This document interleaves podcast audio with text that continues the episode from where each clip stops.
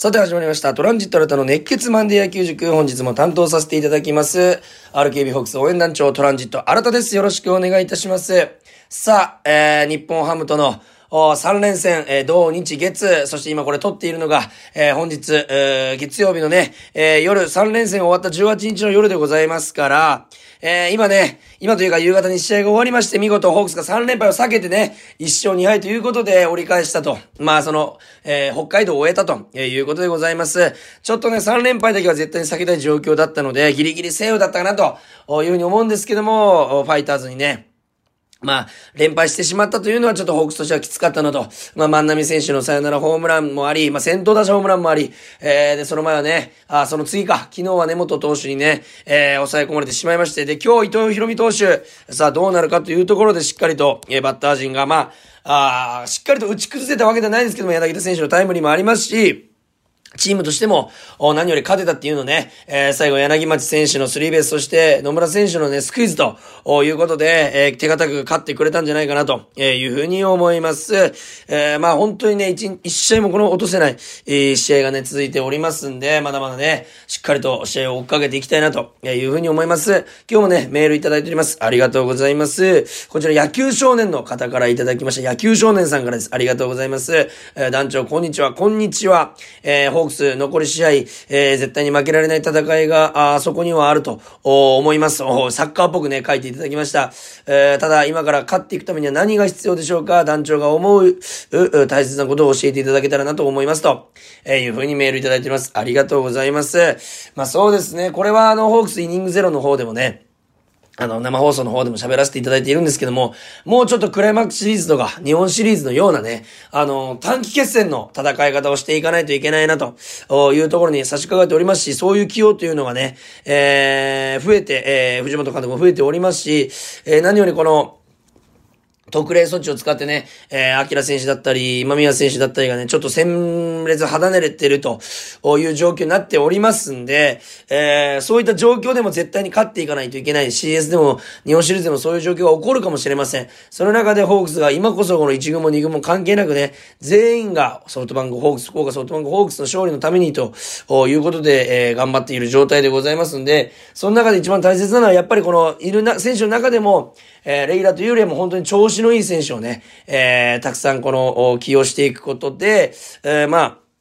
チームのね、えー、士気というのも上がっていきますし、勢いもありますし、やっぱり、えー、まあ今年そんなに活躍してない選手であっても、やっぱりこの短期決戦で調子のいい選手を使っていくということが非常に大事になってくるというふうに思いますんで、そこら辺、1軍2軍の壁なくね、え選手起用がたくさん行われまして、調子のいい選手が出ると言ったことが必要じゃないかなというふうに思います。それともう一つ思うのは、例えばね、まあもちろん怪我してはいけないんですけども、オスナ投手だったり、松本投手だったり、又吉投手と、こういったようなね、今シーズンとてもね、調子のいい投手たちがリリーフ陣にいるんですけども、まあ、モイネル投手の穴を埋めてくれてると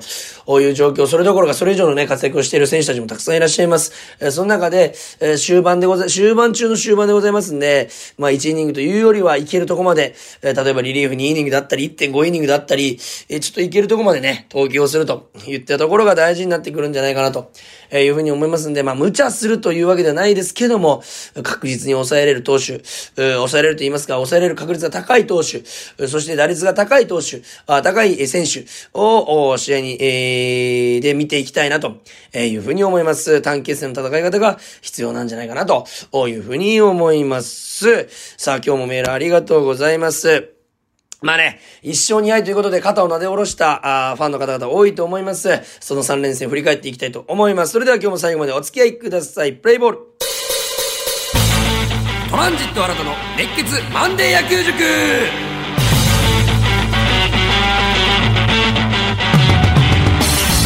さあ、それでは16日の土曜日から振り返っていきたいなというふうに思います。えまずは9月16日土曜日ですね、えー、初戦を落としてしまいました。しかも結構ね、衝撃的な負け方といいますか、えー、まあ先発ピッチャーはね、石川修太投手だったんです。6回100球、え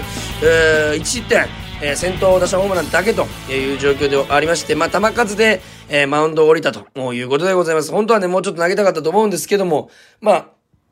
5安打6奪三振3四球ということで、ランナーを背負いつつも、もう、いう、あのー、要所を抑えていって、えー、得点を少なく、最小失点で切り抜けたと。ただね、この、新庄監督のもと、このホームラン王を取るために万波選手が、この一番打者というのに最近入ってるんですけども、この3連戦で3本のホームラン、あでございますんで、本当にこの、1位のポランコ選手をね、この追っていく、えー、対戦にしっかり入っているな万波選手というところでございますし、だ、あの、打撃の調子もね、上がってきてるなというふうに思うんですけども、ここもね、1回裏、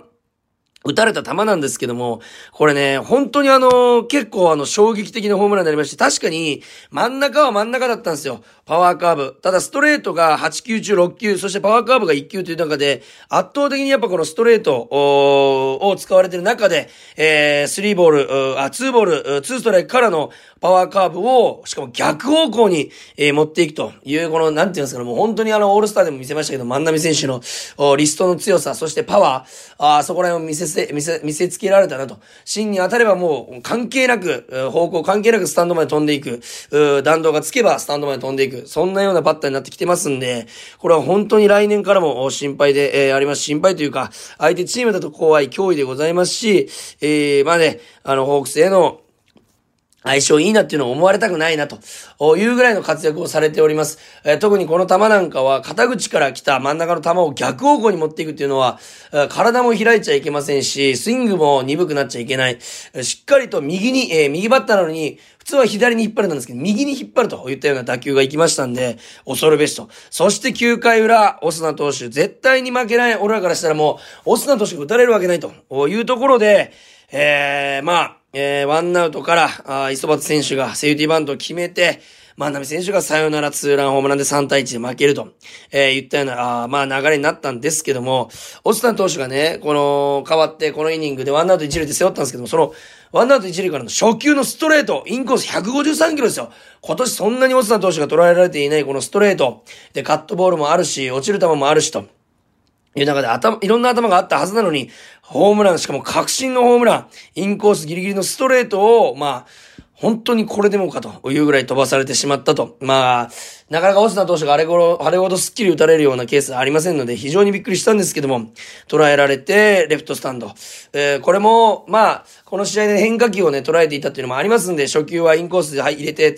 まあ、ファール打たせようと、こういったような配球、もしくは、あゴロ打たせてね、詰まらせてゲッツーといったような配球だったと思うんですけども、まあ、万波選手が一枚上手だったと。これは投げた、オスナ投手も153キロでインコースギリギリ投げてますから、コースも別にそんな悪いわけじゃない。普通のバッターだったらね、詰まっててもおかしくない、空振りしててもおかしくない、ファールなんてもおかしくないような当たり、ボールをしっかりとスタンドまで運ばれてしまったと。これはもうちょっとオスナさんと石川さんというよりは、万波選手がすごかったと、えー、言わざるを得ないような、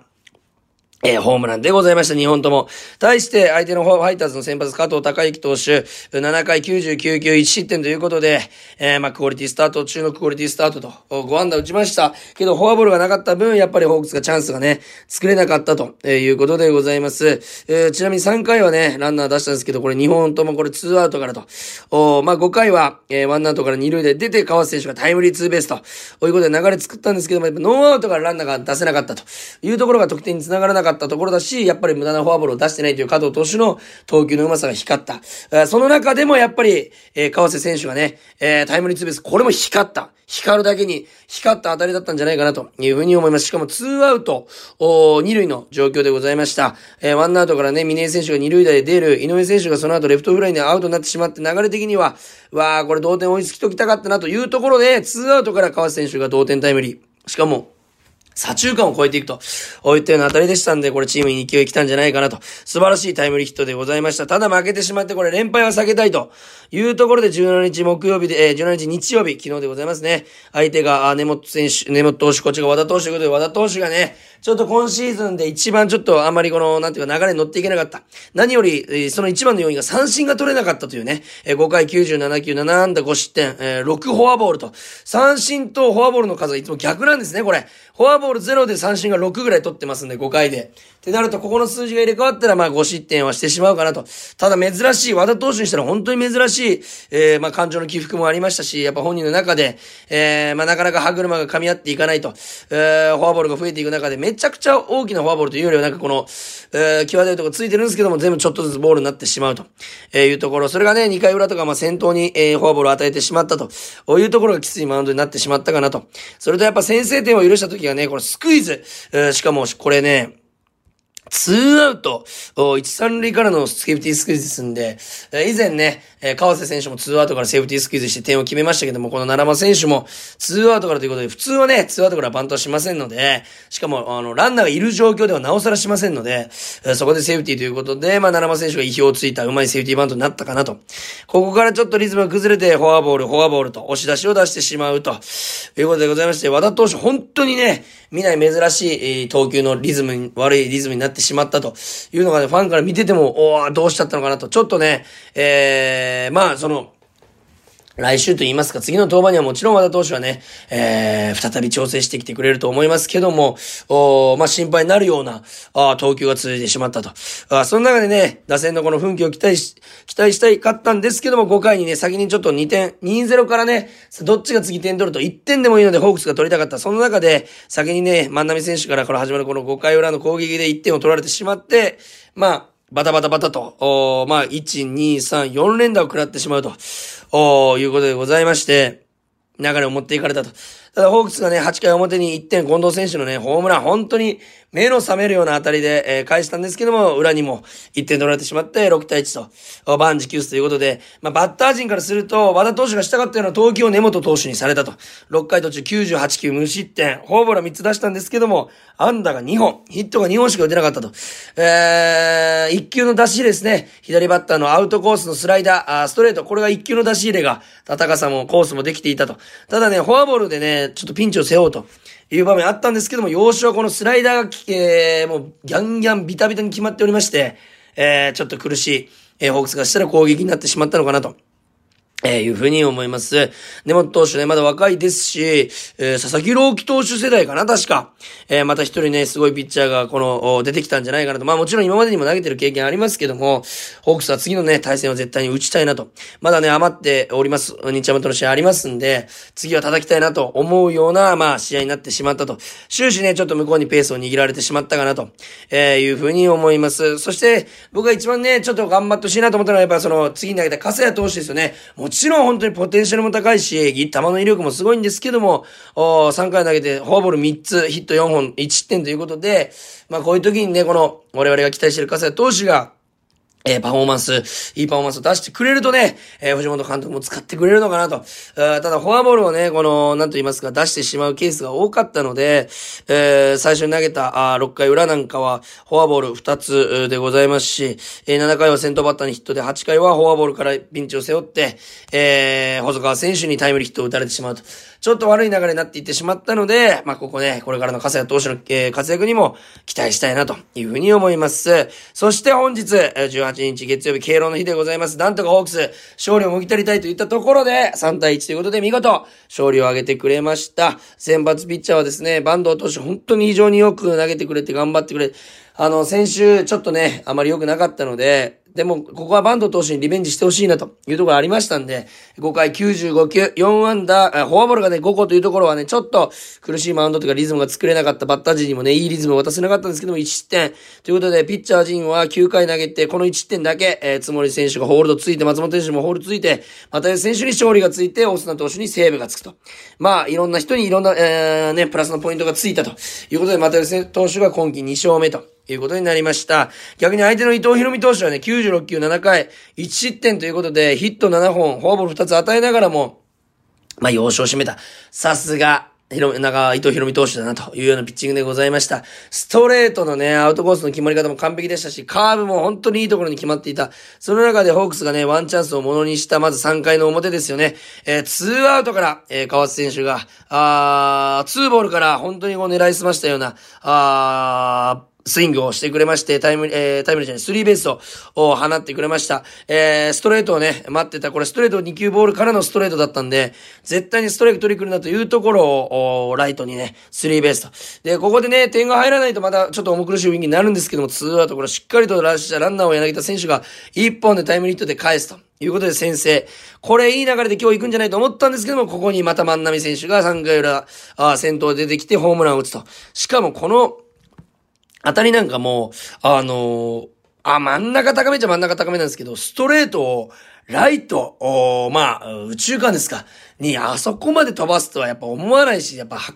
壊力がえげつないなと。ああそういったようなホームランでございました。本当見てて目の覚めるようなああ当たりでございましたけども、万波選手が捉えて同点にすぐされると。ただここで、えー、で、まあ、あバンド選手があ粘ってくれたと。お4回もフォアボールでランナー出し、5回はね、ヒットとフォアボールでピンチを背負うんですけども、お5回を1失点で切り抜けてくれて、要所を抑えてくれたと。おいうことでございます。なんとかね、この頑張りに応えたい打線が8回表に、えー、近藤選手のデッドボールから柳町選手が、あ左中間へのタイムリースリーベースということで、本当に決勝点となったんですけど、結果的に大きな大きな1点が入りましたし、えー、サードに行った時にはね、サードコーチの村松選手、あ元選手、まあ、村松コーチから頭パンパン叩かれて、村松コーチも喜んでいたと。本当に見ててほっこりするような内容でございましたし、何より次の6番、野村大選手のスクイズが僕はターニングポイントだなと、聞いたなというふうに思いました。しかも初級で、見事、まあ、ここがね、状況的には、